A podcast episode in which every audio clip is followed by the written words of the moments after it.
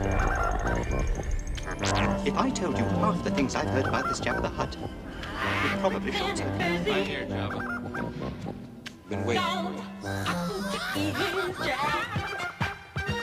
Hello and welcome to episode 19 of Blabba the Hutt. The illustrious Jabba bids you welcome and will gladly pay you the reward of 25,000. So the only thing that you can tell me is that I will find Jabba at Jabba's palace. I'm your host, Kate, and I'm joined by Gary. What's up, Gary? Good evening, Kate. How are we? We are doing pretty good. Lots to talk about in this ep. Oh, it's it's it's been a long time coming for us, hasn't it? But we've we've finally reached that point. So, just FYI, this episode and the next episode are some special Star Wars lit. So, we're going to just jump right into things and talk about something fairly new on the Star Wars horizon, and that's the High Republic. We've been teasing about it a little bit in past episodes, but we finally got to a point where we're kind of caught up. So, we're going to tackle Light of the Jedi by Charles Soule in this episode. And then the next episode will cover The Rising Storm by Cavan Scott. So, High Republic, what are you thinking about that, Gary? It's been an experience, hasn't it? I mean, I remember we had a, a really long conversation about our initial thoughts when this was announced. I mean, the the level of planning that must have gone into this. Yeah. And with respect to something new starting within the fandom, there's always that little voice in the back of your head that's maybe being overly cautious or maybe a little bit worried about what is this going to be? Is it going to work? But Mhm. if we remember from the reveal, the level of planning and detail, but then the writing talent that were brought on board as well to to look after Absolutely. this project. I mean, probably fair to say from our side of things, Kate, that it's the the cream of the crop of the the writers that we have within the fandom presently. And I think that further surmises what we've been saying for a long, long time is that the strongest part of this fandom for a long time has been the literature. Mhm. Yeah, so many levels, and you know, just the way things. So so so far, I've read three things total with High Republic, and the overlap is just crazy. You know, it does take a little bit of getting used to. You know, it's totally new characters that we're not familiar with at all, but but then there is stuff you are familiar with. So very interesting. you've hit the nail on the head and we're obviously going to cover a little bit more of that with respect to light of the jedi because charles soule had the inenviable task of kicking this thing off and essentially opening the doors to the high republic and everything within it and i think light of the jedi and rising storm are very very different Mm-hmm. and we'll talk about that a little bit as well. But this is a completely new era for us in that 200 years pre the Phantom Menace. Mm-hmm. So this was a world building. So there's a On few another- names that are familiar. Absolutely, there are a couple of names in there which people will be familiar with, but it's very minimal, and I like that. I think Right. it works. Yeah. So they, it kind of gives them license to do whatever they want within reason, I guess. It very much does. And we have to say the reaction to the High Republic, the early reaction has been fantastic.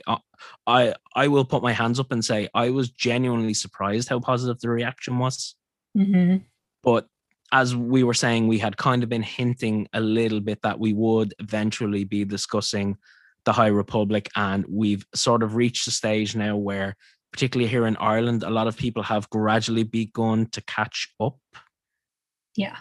Because it was still sort of a, a slow burner over here. I had found we were we were lucky enough to get our review copies for Light of the Jedi, and we decided, you know, we would we would hold off just a, a little bit until people caught up here in Ireland, and thankfully Sure. that has happened.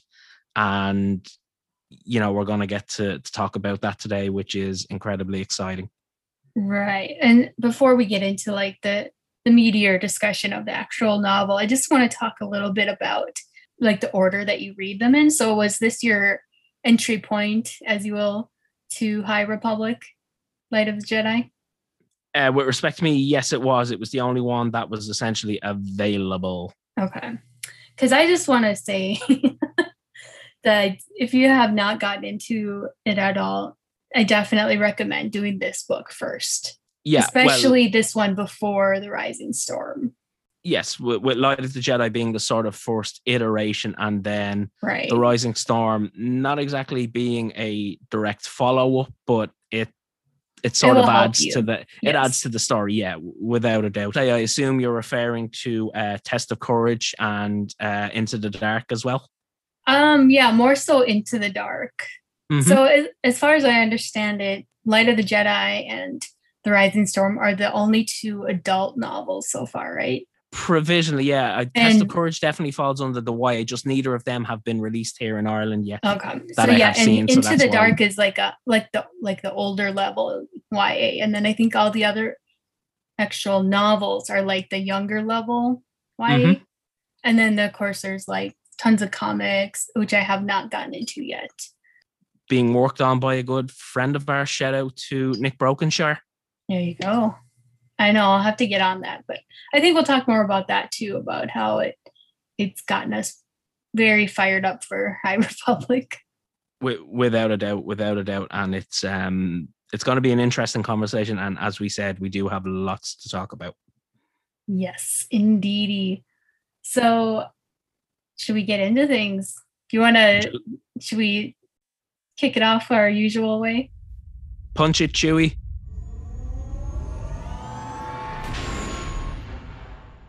Light of the Jedi. So, of course, the Jedi are all familiar to us, very much so. And so, this has been quite an interesting journey. So, do you want to just get us kicked off with some Light of the Jedi insights? Absolutely. So, what people, as we've mentioned, it is set 200 years pre uh, the Phantom Menace. So, this is an era that we have not seen before with the Jedi Order, even though there are some familiar faces uh, thrown in there as well. But I think the easiest way to, to look at this is with respect to Light of the, the Jedi, Kate, and I, I'll get your opinion on this as well. The dipping your toe in with respect to Light of the Jedi by Charles Soule. Light of the Jedi was essentially a world building experience. Mm-hmm. This was the one kicking everything off. So, in essence, it was this incredibly busy novel with a lot of sensory overload, and that we encounter new characters, new Knew everything. ships, vehicles, knew everything essentially. Yeah Mhm. and the starting point for the high republic is the great disaster which which happens which kicks everything off which we will get into in um in a little bit Right. but with respect to that kate was that something that you would say was sort of the the main takeaway from light of the jedi just how jam-packed it was and how world building it, it was Yeah. Yeah, it really sets up the tone of the Jedi of the era. For and not just the Jedi, but also like the Republic and then the Nihil, just everything. It's setting everything up. Absolutely. And this is a time where the Jedi are at the height and peak of their powers. And it is essentially the, I suppose I would describe it as the, the dawning of a new era for hyperspace exploration, Mm-hmm. in that the hyperspace lanes are constantly being explored and new worlds being reached in the, the mid and, and outer rim. I suppose forming the, the Star Wars universe, which would eventually become the one that, that we all know and would be would be most familiar with. Right. So there's like a real sense of adventure and like, you know, like kind of like the pioneers of old, just heading west, if you will, to explore the unknown. Exploration is definitely one of the key words that would go along with um, Mhm. with this novel for sure. But one thing I did want to point out, Kate, and it's something that I did want to get your opinion on. And again, we will advise people that there are spoilers for Light of the Jedi within this. Yes, this is probably going to be pretty spoiler heavy. So if if you haven't read that and you don't want to be spoiled, maybe come back and listen to this episode. yeah, Yeah, just just hit pause, go off and read Light of the Jedi, and then it'll only press play take you once you've a few returned. hours tops. the one thing for me, Kate, the, the reading Light of the Jedi, it felt quite foreign. Mhm. And what I mean by that is, as we said, this is the time where the Jedi are at their peak. It is they are at the peak of their powers. But within this realm, we have a republic where everyone seems to work in harmony. Everyone seems to work together for the greater good of we are everyone all else the Republic. we are all the republic and that's quite hard to wrap your head around because you know we live in an age now where there is always conflict there is always confrontation there is you know you, th- there are things going wrong all of the time nothing seems to work together nothing seems to work in harmony so Mhm. to be putting your head between these pages and to see this incredible era of camaraderie, different worlds coming together for the greater good. Yeah, It felt quite strange, and I, I truly did find it hard to wrap my head around Yeah. the, the atmosphere and I suppose the the the theme and tonality of, of this. That was sort of the the hardest thing for me because when you read of everything that was going on with the building of, of Starlight Beacon, which we we will talk about more, and the Mhm. further exploration and development of the the hyperspace lanes. So, oh, fin- you can finish that thought. Sorry, I didn't mean to. no, just I, I I found that very foreign, and I was wondering what your thoughts on it were. Reading about this, Yeah. I suppose the the the ideal world it, it came across like at one point. So I definitely agree with you, and uh, I was curious if if you kind of were picking up on some Star Trek vibes. So like the Federation kind of expanding and different things like that. It kind of gave me almost like a Star Trek feel. Hmm Well, you're a much bigger Trekkie than me, so that would be something that you would um that you would pick up on. Um, but yes, in, in I suppose the the spirit of that, it's that want of exploration Mhm. and uh, to to reference Trek, I suppose the, the United Federation of Planets to, to some extent. Exactly. That's what what I was. It just kind of gave me that feeling. it, it it was very very strange to read something like that because when you're reading about everything that was going on eventually in the back of your mind you're going oh this isn't gonna last. There's something just gonna happen here. Kicking it off then kate as we said charles soule had such a difficult task kicking this off and world building. Mhm. what did you feel about the great disaster or as i've seen some people call it the great catastrophe with um, Mhm. the legacy run? What did So- you initially? Yeah, um I don't I didn't fully expound earlier, but the my entry point was actually into the dark. I don't know if I actually mentioned that. Mhm. So Claudia Gray's and so it, it was interesting to, to start off from that perspective because it's a little bit different because they're actually like caught in the disaster when it happens yes so yeah so that was kind of interesting so each each different novel is going to have slightly different perspective and things like that and I'm, I'm curious to read those other ya ones too to kind of see um, what that slant is we haven't really seen anything like that where it's affecting like you don't really give a second thought to hyperspace so to see certainly not like it's always just been kind of a given. I mean, in Star Wars before, you don't think anything could even go wrong with it. So that I thought that was pretty interesting, just to, to have a big disaster surrounding that. very much so. So i suppose maybe if we give a little bit of a, a breakdown that for those who maybe are following along or maybe do decide to to stick along the great disaster occurs when the legacy run is traveling through hyperspace. And as was typically known when you travel through hyperspace the chances of you bumping into something are should we say beyond infinitesimal kate It's supposed to be like impossible. impossible, completely and utterly impossible. But it does happen that something is encountered, and Captain Hedda Casset, Mhm. who was the the leader of the merry band, as you may say, transporting um uh, refugees is probably not the right word to use for tra- for those that were on board but Were they like say it was- settlers? yes uh, i suppose settlers and other beings who have had maybe a, a difficult time of things and are seeking new life on different planets Right.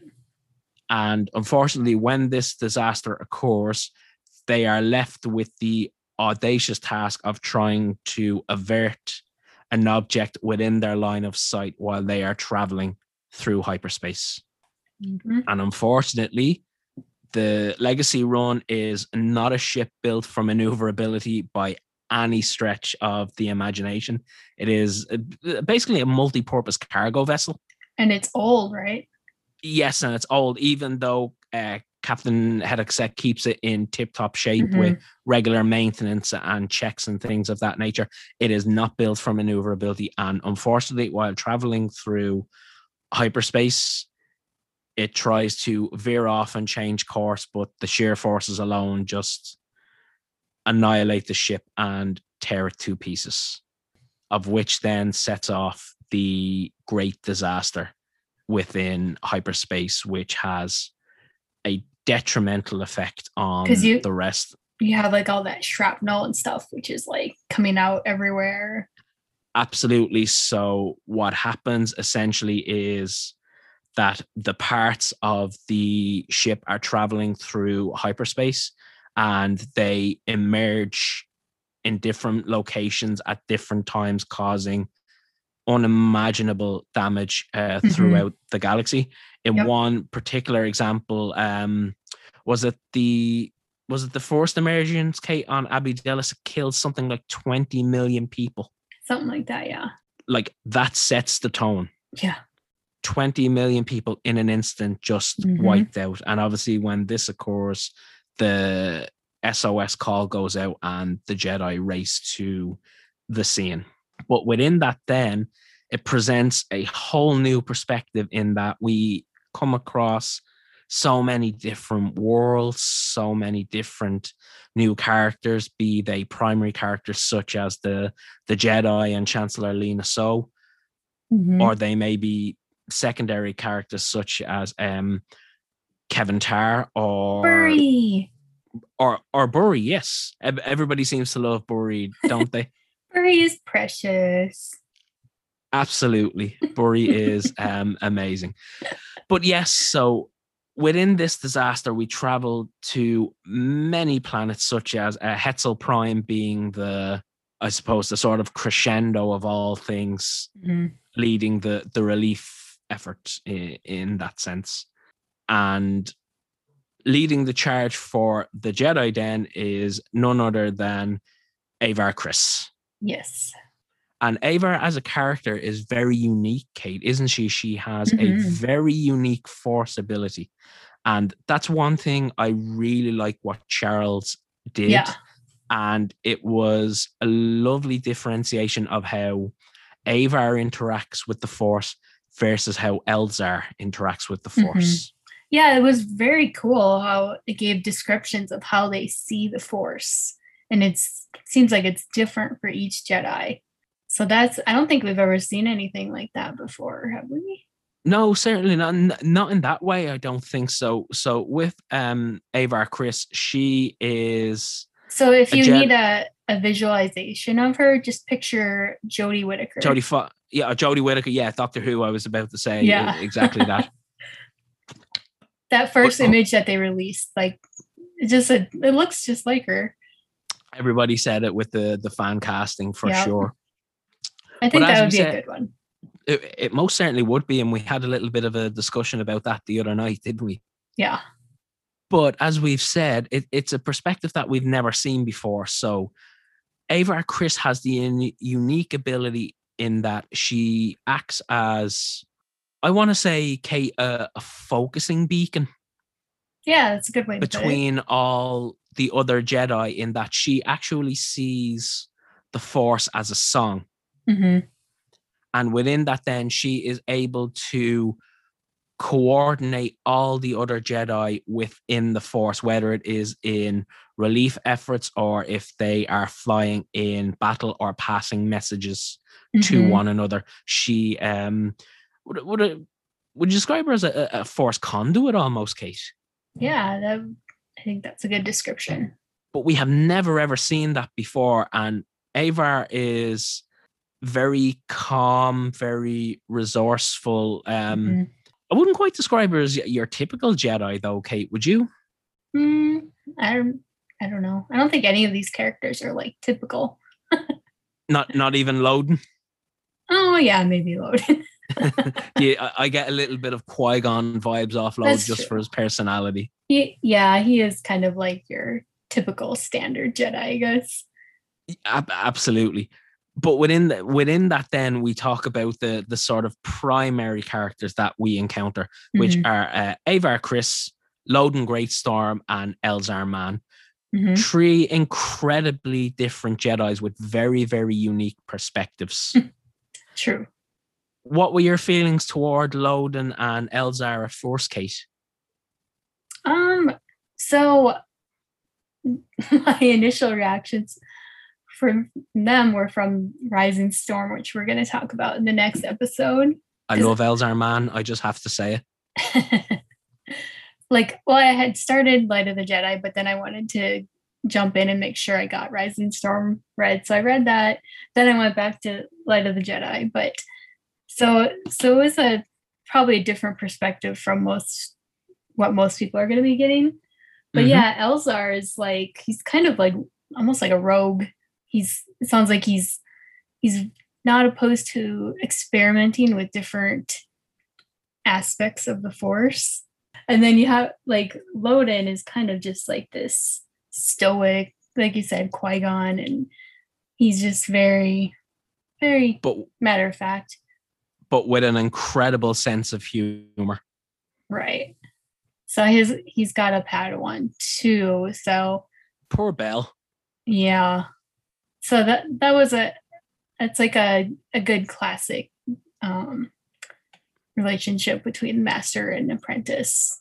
And th- that was the typical sort of relationship, Kate, between um, Loden and Bell, which we'll talk about their relationship more in a minute. But with respect to Avar, Elzar, and then we do meet another character called Stellan uh, Gios. Is They it- were all, is that how you say it? I've been saying Gios. Oh Gios? Gios? Yeah. Yeah. Yeah. I, I, I've seen it online. I've seen Gaios. So whichever way you prefer to pair. I was saying Geos. Geos, yeah, per- perfectly fine. We- We'll go with Geos. But that gave us the very unique perspective of three individuals who became Padawans together. So they're kind of like the three musketeers. Great description. They became Padawans together. yeah, they're all about the same age, I gather. I, I would be assuming, but uh, I- Within I probably a couple years, maybe. though I think Loden looks a little bit worse for wear at times with all he has to go through with Bell. yeah.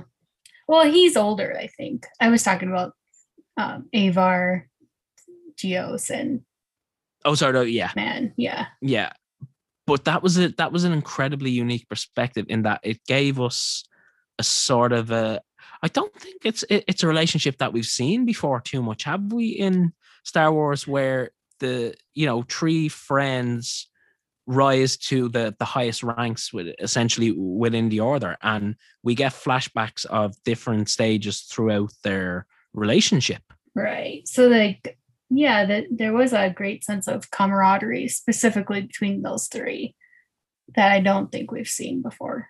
Definitely not. And to differentiate a little bit more about what we talked about with Avar and uh, Avar seeing the Force as a song, Elzar sees it as an ocean or a sea, Yep. somewhere totally unexplored and ready for the picking. And as I- you said, I like he- Burries. It feels like a tree. Mhm. We need to do a whole episode on Burry.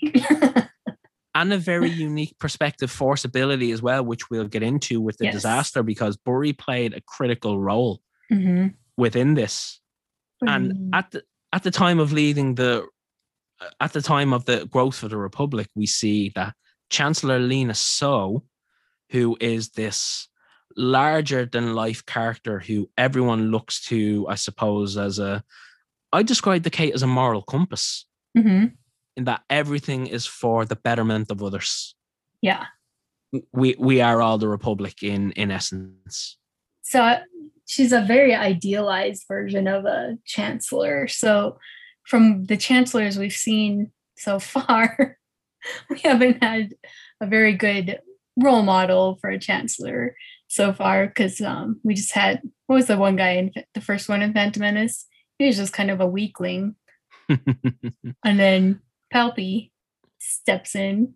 yeah, he was he was a, a bit of a nasty one, wasn't he? so yeah, like this is like a total some kind of refreshing to see. the, the the total pa- the total package in that she fully believes in what she says, but more importantly, she carries out her task to the letter.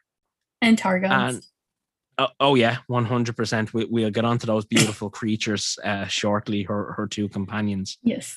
but Chancellor Lina Soh her her mission is a very valiant one, but a difficult one.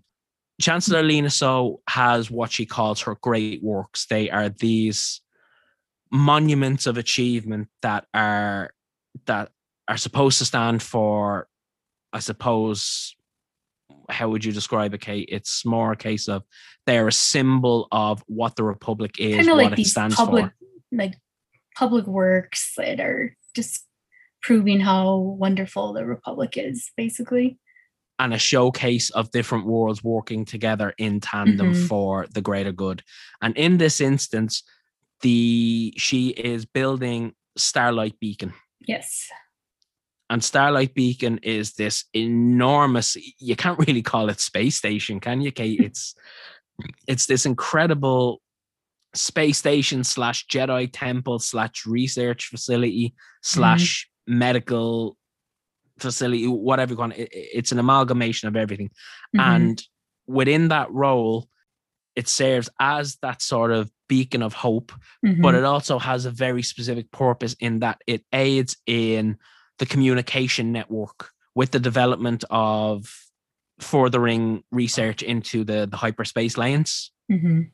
Greater communication is needed, and there was a plan to have multiple beacons which would act as conduits boosting communications throughout the the, the mid and outer rims yeah.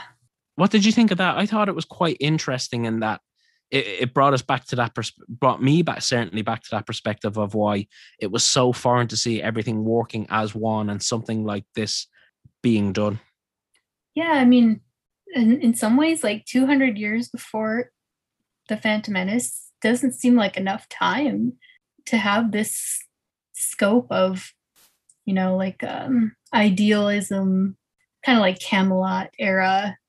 of All for one and one for all. Yeah, it almost seems like it, it that's not enough time, but I guess we'll see with the future novels and things like that. And again, like we're we're only a couple of novels in, which which is incredible. There is an awful lot of world building to do. Yes. So moving on with that, then, unfortunately, what we find is that not everyone is best pleased with the chancellor's best intentions. yeah. There are some who are very much against it and do not believe that the Republic should rely on the Jedi for everything to protect themselves hmm which is exposed and there is greater light put upon it once the great disaster comes that the Jedi answer the call for help. Yeah. And as we said, led by Avar Kriss, the Jedi set about trying to find out what on earth is going on, why is this happening, and how on earth can it be accomplished. Yep. So a number of plans are set in motion, and again, world building of of an incredibly complex nature. key. it's if if there's one thing that people may struggle a little bit with with Light of the Jedi, it is the world building. That there are so many different plot points and moving parts hmm happening all at once. But from that, then, as the emergences occur, a lot of bad things start happening. and the Jedi in their vectors, which are another new type of vessel. I loved how they were described very, very low maintenance, but yet incredibly responsive to the Jedi in that they were incredibly quick, maneuverable, and could be controlled by the Force if need be. Yeah, that's pretty cool. In other words, They're these vessels small too, right? they're they're incredibly small, very fast and maneuverable, and can perform maneuvers that no other pilot could. And if they even tried, they would probably die. And it was nice to see the introduction of so many new vessels as well, from the the Jedi, the vectors to the the Republic long beams as well. Mhm. Very very vivid descriptions and detailing of this, which which was incredible.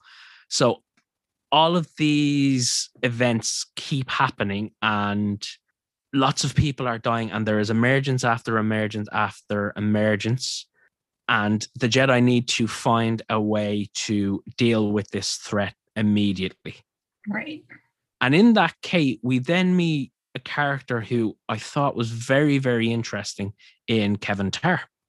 I felt it was nice to see somebody who was brought in to solve their issues, not with force powers, not with anything spectacular, just good old fashioned ingenuity and brain work. How did you how did you feel about the the building of the the droid network and the efforts of the Republic to secure all of those Navi droids to That whole scene was crazy. Like yeah thousands of droids and yeah, that's right up my alley. it was and it was a very unique perspective in that it showed i suppose the powers of diplomacy in Mhm. that they were able to get so much technology together in a very very short space of time in that it was a case of the chancellor gave the order whatever this man needs he gets and no expenses is too large Yeah. So that was another example too with the Jedi all working together when it started getting overheated, right? Very much so, and y- you've taken the words right out of my mouth. So, do you want to? No, no, that's absolutely perfect. It was the next point I was going to talk about. So, it gave us another in, Still your Interesting thunder. No perspective. no pun intended. no pun intended, yeah. or maybe it was. But yeah, no, take it away. How how did you read that scene, or what was your, your reaction when you read it? So with all those droids and everything, like it was starting to get overheated and they needed to make those calculations. So uh I forget who was the Jedi spearheading. Was it Avar? Avar and Elzar were there. Avar and Elzar. Okay. So basically they they were rainmakers. In That- the sim- that- most simplistic terms. Th- They that- summoned that the is it in raindrops. essence. Yeah, so that was able to cool it down enough to make them finish their calculations. which was very very important but within learning those calculations and getting the technology kate we skipped over something very very important and it's a familiar name that people perhaps did not think we were going to get to hear Yoda? no Oh. avar and elzar are recommended to go and see a certain family of intrepid Oh, intrepid yes. explorers and hyperspace lane Right. uh, scouts So we get to take a little trip to Naboo and we meet the San Tekkas, as we may have remembered Lor in the sequel trilogy. So presumably descendants of his, right? Unless it's just like a really common name in the galaxy. ca- I can't imagine it's not. I can't imagine that's not by by he's design. kind of he kind of has that persona that where he was probably an explorer. So Mhm. apparently, do you want me to to go on about the San Tekkas? Yeah, absolutely. So we we meet the the two San Tekkas who are experts in hyperspace travel, and they are uh, explorers slash scouts, or whatever you prefer to to call. Mhm. So they apparently the San Tekka family is like pioneers, I guess, in that industry, and um, we find out the reason why. that that's putting it mildly. So should we go on to that the next point? We could, but what I wanted to point out was we get to see another very interesting perspective of Jedi interaction. And it was really nice to see the personality differentiation between Avar and Elzar. who during this communicates solely through the Force. And when they are investigating and speaking to Marlowe and Velis, who are husband and husband, they sit down on their luxurious. Oh, I have a fan cast for one of them. Anthony Rapp. Yeah, I yeah. Because they as- said they as- one of them was like more sharp featured and one of them was softer featured. Mhm. So maybe he could be like the softer featured one. I, I'll agree with that. And if there's anybody listening who would who would also like to see a fan casting, please let us know. Yes. Okay. Sorry for that sidebar. No, the sidebars are, are always welcome. But within that, Kate, we get a nice little tidbit. And in that, we said Avar always sees the good in people, but Elzar is very intuitive to other people and what's going on. And Elzar gets a sense that both of them are lying, that they have no clue what is going on or who could Mhm. be behind this. So it's inter- interesting dynamic between those two because they're they're very opposites. Very very much so and that then leads us to we find out then that there is for all we've talked about this harmonious world where everyone works together for the greater good there is great darkness and evil Mm-hmm. within this universe and it is the nihil so whether you are saying nihil or i have heard people pronouncing it nihil i'm guessing whatever way you pronounce it is Yeah, we're not picky. yeah, we're, we're not picky at all. Is the Nihil? Man, we could easily do a whole episode just on the Nihil. you you certainly you certainly could without a doubt. But one thing I wanted to touch on with that then is their structure is very very interesting. Yeah. The rule Agreed. of three. Yeah. Interesting. Do you want to talk a little bit about essentially what that was, Kate? The, the breakdown of the structure. So, basic in this novel, so you have the Eye, which is Mar- Marchion Ro. Marchion Ro, a very mysterious character. And the so then it would be like the Tempest runners under them, right? yes, three Tempest runners. So Marchion Ro being the eye, as you mentioned. Then we have uh, Lourna Dee, Pan Eyta, and Kassav Milliko. So Ro was he kind of inherited that the eye role from his father, who's now deceased. But he kind of was the brains of, I guess, the whole operation. And they had the the Tempest runners had to be in agreement. And if it was a tie, wait, was that it? Because there's three of them. Yes, you're right. So essentially, if it was a tie, then the deciding vote Was the Eye. was the eye, correct? So like all And- so basically all three of them would have to agree, but if they didn't, then it would it would go to Ro. It would go to Ro. And you've said kind of the brains of, of the operation, which which we'll come to in a moment. But The engine. yeah, I, I I'd be coming on to that as well. But Okay. what I got with the structure, Kay, having the Tempest runners and then it was broken into clouds and storms. I know I wanted to do a flow chart. I still might have I, I thought that was an incredibly unique perspective and it was very, very creative. lots of storm imagery.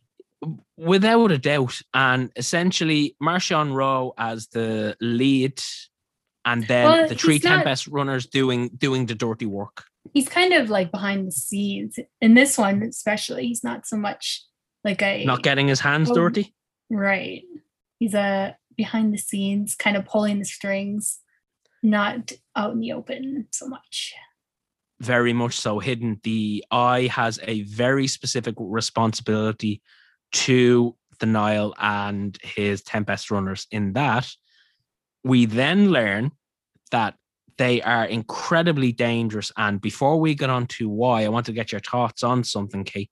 The way you spoke of getting Trek vibes from the Republic, the utter chaos of the Nihil, it gave me Mad Max vibes. Oh, okay.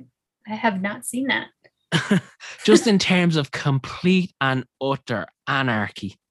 But I, I like I'm I'm vaguely familiar with it. I can see that analogy. Mm-hmm. because it it is it's attempting to control chaos but it's not possible because each tempest runner essentially operates independently and can command their clouds how essentially however the Mhm.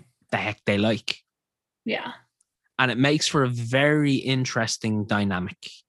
So to lead on to your point, then Kate, we talk about the the path engines, which is the reason these mad, just incredibly. I, I don't even know how to describe them. I was trying to put a to put a word on it. These creatures slash devils with how they look with their masks on and their Mhm. very rugged, jagged armor. They are so dangerous because Marchion Ro, who is the Eye, has this mythical ability to almost operate outside the known laws of hyperspace. Mhm. In that Marchion Ro has created a way to transverse hyperspace, not just travel through it, transverse hyperspace and that makes them incredibly dangerous to the republic because they do not have this technology and they are not aware that the Nihil can do this. So the Nihil can essentially drop in and out of any system anywhere they like at will and they have mm-hmm. even been known to jump into gravity wells. So it's kind of like um, going back to Star Trek, worm like if they were able to just get wormholes anywhere they wanted to anywhere. Essentially, yeah, they can just do things and they have the capacity to operate within realms that the Jedi and the Republic quite simply do not.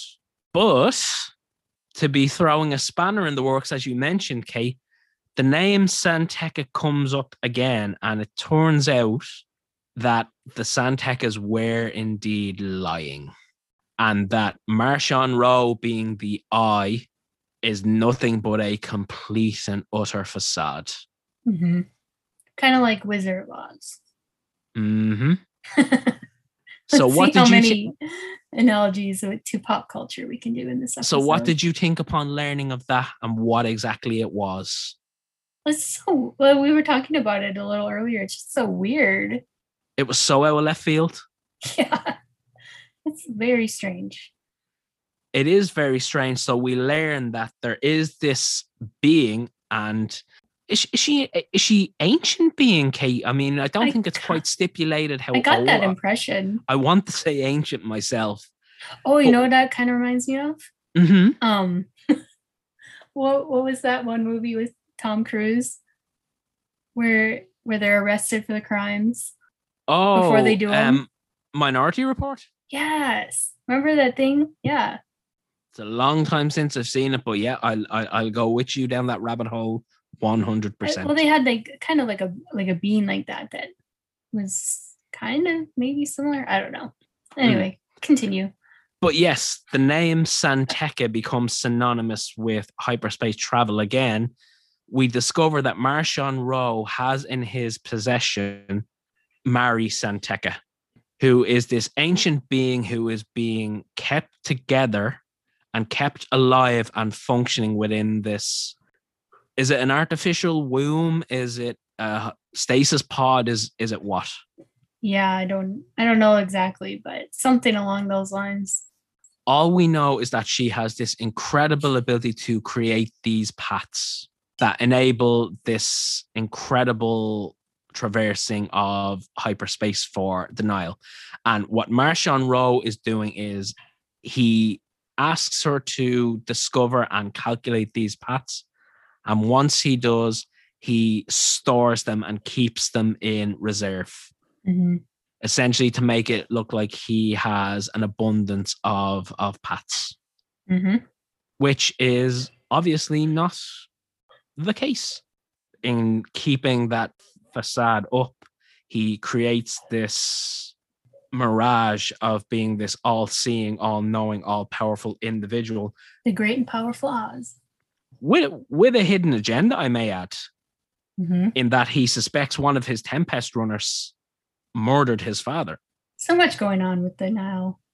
there certainly was, but the Jedi have a breakthrough, not just from the point of view of Keven, which we will get onto shortly. dis- Keven discovering where the emergencies will occur, Mhm. but you mentioned Burry. Very Can you tell us what Yes. Burry's special ability is and how Burry was an enormous part of the beginning of the So- solution. Right. He's basically like an empath. He can feel emotions very strongly. hmm So he is able to sense that one of these pieces of wreckage actually has several life forms aboard. So he's able to alert the others that hey, we we shouldn't just shoot this piece down or whatever. There's people on there. So thanks to little Burry, Little Same. Burry being a Wookiee. yes, lots of Wookiee growls. Which is interesting because not everybody understands Shiruk. Shri Yeah, Shriwook. Shrirook, yeah. they they all operate through their through their translators. Right. So so yeah, so that he's a precious little Wookiee. and that was again another use of um showing us i suppose a different perspective in jedi powers especially with Burry being uh, a padawan which was the beginning of a solution and thankfully they were able to save those survivors through some republic ingenuity and thinking Mm-hmm. which then presented the very unique uh, perspective then that if there was one compartment containing life forms, Mm-hmm. they may have to do it all over again. It builds to this crescendo, as we have said, that Keven Tarr was able to calculate where these emergencies were going to appear and that the Jedi were able to eventually save more lives. But the key thing was they were on the search for something very, very specific within the debris. And it was the equivalent of a plane's black box, in that it would give them the data necessary to Find figure out. out, what had happened to the legacy run Mm-hmm. but of course we we get a little bit of a warning of that ahead of time don't we through a very young scared little boy So that that was another case with Burry, right? He Mhm. so it's like one of the survivors. He, he sees this little kid who's really scared, and even though they don't really understand their each other's language, he's able to ascertain that the kid looked out and he saw three lightning bolts. Dun dun dun. which we do know became a symbol of the nihil Right. To go along with their whole storm trade. absolutely but So- before I'm only just thinking we skipped over a very very important piece of the jedi working as one throughout the great disaster oh yeah, you you know exactly what I'm talking about. And Mhm. this was this was the the section of the book where I was just going, "Oh my god, what have they done here? This is this is amazing." One of the emergencies was a container of Tibanna that was headed for a sun. So basically, a very dangerous substance that could wipe out the whole system, right? It could wipe out untold numbers. Yeah. and it was Avar through her very unique abilities being a conduit that she was able to first of all think that something was missed when they eventually plotted all the points hmm and then we see the Jedi perform an act which we have never seen before hmm potentially could never even comprehend that it was possible Yeah. all Jedi from all over the system working as one in tandem with the help of Avar, focusing their powers and enjoining them as one, Mhm. use the Force to attempt to move an object that has just emerged from hyperspace from flying into the sun and devastating Soule does a good job explaining, you know, like how how much of a toll it really was on the Jedi. There were some Jedi that uh, lost their lives from this. and that was the other thing I was going to say about this book. Death was a common theme within Mhm. this book, despite it being this incredible utopia and again everybody working together for the greater good which is the theme of the book. The the quote i attributed to it was kate was darkness rises and uh, you know darkness rises and light to meet it. But a lot of jedi did lose their lives which was something i didn't expect to see with with this straight away. Mhm. You know, when the High Republic was starting, I think one of the questions that was asked was, "What would scare a Jedi?" And oh boy, did did we get it? So, if you want another pop culture reference, Oh yes, on a much this coat that whole scene kind of reminded me of Guardians of the Galaxy at the end when they're all Mhm. working together, like on a much Oh, yeah. smaller scale. But yeah, it- was, and and it closed out what the opening theme was that, you know, everybody had to work together for the sake of everybody else for Mhm. light and life.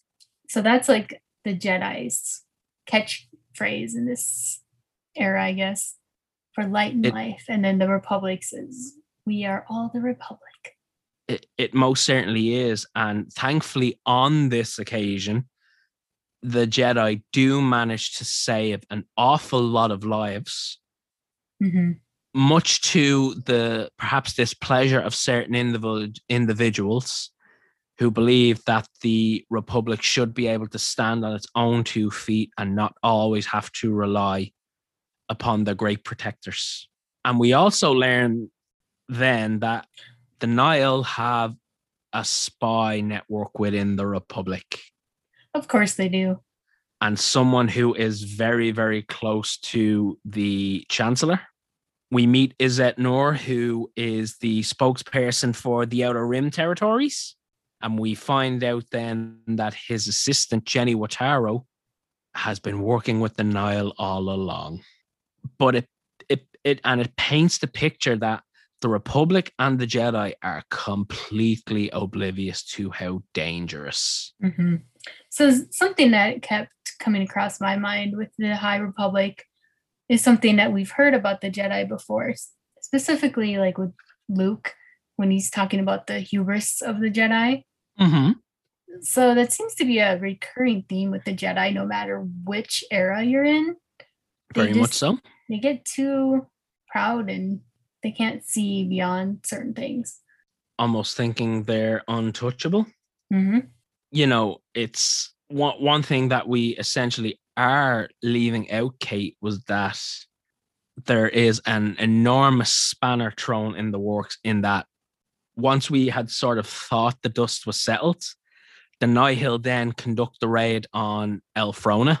Hmm within well, I don't want to say things had died down, but just when you thought things could not get any worse, they raid the planet Elphrona to kidnap the uh, Blight family, hmm who I b- believe they had rel- wealth, uh, wealthy relatives on the core worlds. Yeah. And Correct. one of the Nihil's Tempest runners, who was Lourna Dee, she decided to take them captive. hmm But major plot twist the raid was only approved because Marchion Ro had a very specific intent involved. Hmm He wanted a Jedi. Marchion Ro agreed to this raid because there was a Jedi outpost on Elphrona. So he's got something up his sleeve. He very For much has something up his sleeve. And when the family who were being attacked called out for help, nobody would come. But fortunately, the Jedi Temple received a message that a family were being attacked and that they should maybe go and help. But unfortunately, things do not quite go according to plan. And after attempting to rescue the family, Jedi Master Loden Greatstorm is captured by the Nihil. And thus ends the Light of the Jedi. Now, Kate, we have not even covered half of what went on in this book. Yeah. There is no way on earth you can condense down what went on in. there is so much that we haven't talked about at all, which uh, I'm kind of glad we didn't because we don't want to be doing it too much. Like I think that the relationship between Loden and Bell is is really nice. but also you get to see some other pretty cool Jedi, and in particular members of the the High Council as well, which Mhm. is going to paint a very interesting perspective of how the the hierarchy of the Jedi Council worked back in those days. Interesting. I have no I have no doubt that we have probably confused the living daylights out of people who may be listening in who maybe haven't read the book or only glanced through it. Yeah. But just to say to people that the book is incredibly dense and that there is going to be an awful lot to take in, a Mhm. lot of sensory lo- overload, new characters, Yeah. new worlds, new perceptions, but it is so worth it. Yeah. It is so so so worth It's it. a It fun really and truly is. Absolutely. Any final thoughts on the Light of the Jedi, Kate, or lightsabers? Oh, did you want to rating? mention? I mean, this kind of will go into the Rising Storm, but Mhm. at the very end, Elzar has a vision. We can do, but I suppose we will maybe just say that Elzar Mann, who was a Jedi that we know is incredibly open to the Force and its interpretations. Mm-hmm. And the question, as we said when the High Republic was being put together, was what could potentially scare a Jedi? Mm-hmm. Well, on Starlight Beacon, after the dust had settled and plans were being made for how to deal with the Nihil and the fallout of the attacks, Mm-hmm. it's safe to say that Elzar Mann had a vision which no doubt would scare any Jedi. True. I think that's a good spot. and I think potentially we we we leave it at that for now. So finally, uh, Kate, your final thoughts on Light of the Jedi and your lightsaber rating? Um, let's say 4.5 out of 5 lightsabers. Mm-hmm. I'm quite close to you. Part I- of that, part of that just is um, I hurried through this one really fast. Mhm. And if I think about if I would have taken a little more time, it maybe would have been a little higher. So that's kind of on me, but Yeah, no, I'm I'm very close to you. For me, um, for me it was five out of five um lightsabers. I think Charles had an incredibly difficult task to open the Yeah. curtain and show us what the High Republic is all about. But his world building was phenomenal. His character development really and truly was outstanding. And I do not think he could have done a better job than he did. He managed to fit in everything, all while keeping the reader entertained and Mhm. intrigued. And speaking for myself personally, uh, I'm sure you'll concur, though, after having read Light of the Jedi, I, I wanted more. yes, definitely. I'm ready for the next one. Oh, well, we we'll be talking about it, I guess. Soon. Absolutely. but yeah, so now we're with the Rising Storm, that's kind of like phase two, is what they're calling it, I think. Absolutely. So do you know when the after when the next novel is supposed to be? I'm not 100% sure at the moment. But yeah, We'll, we'll, we'll no doubt find out soon enough, though. true. But yeah, overall, like it's it's very, very in the vein of Star Wars. Lots of Star Wars characters and like you were talking about, some really good word building world building. starting with a blank slate. The only thing I would add is I would encourage everyone to take a dive into the High Republic novels. Mhm. It is daunting and there is going to be a bit of trepidation getting into this new era of Star Wars, but the start has been overwhelmingly promising very well written characters and, and the reaction has been very, very positive. So Mhm. there's honestly no doubt in my mind that if people sit down and read the High Republic novels, they will be left wanting more. hmm Oh, and I, I I just want to add to, um, I know I had sent you over those two charts, Mm-hmm. so we'll probably maybe we can post those. But I wish I had looked at those before I started reading because it's Mhm. very handy. It, it shows like the master apprentices and the different Jedi and some of the different characters. Yeah, it shows the breakdown of the the relationship between so everyone. that's and that's pretty cool because you can kind of sometimes it, it gets a little overwhelming with like the different aliens. I find it's hard to tell some of them apart sometimes. So it helps Absolutely. to have a visual description and. Absolutely. And that's another thing I was going to comment on was that with respect to this being a blank slate, if people, there will be people who have just read the books who haven't read the comics. Mhm. So they would not have that visualization. True. Whereas those who have had the advantages of reading the comics, they That would is a good point. see the the you know they would be able to visually see what the the characters look That's like. a But um, need to read those. but yeah, I think we would be in agreement that overall the the start of the High Republic has been very promising and long may it continue. Cut the channel, Red 2. All right. So we hope you've enjoyed our first discussion into the High Republic. And there's more where this came from. so stay tuned for our next episode. And as always, you can follow us on social media. If you are just getting into the High Republic, give us a shout and let us know how you're liking it. Uh, if you have any questions or concerns about the High Republic, let us know. Maybe we can help you out. Um, anything else, Gary? No, I think that's it. It's been a very promising start to the High Republic, and I I would recommend everybody just jump in and give it a chance Let's end this one for life. for light and life. and life.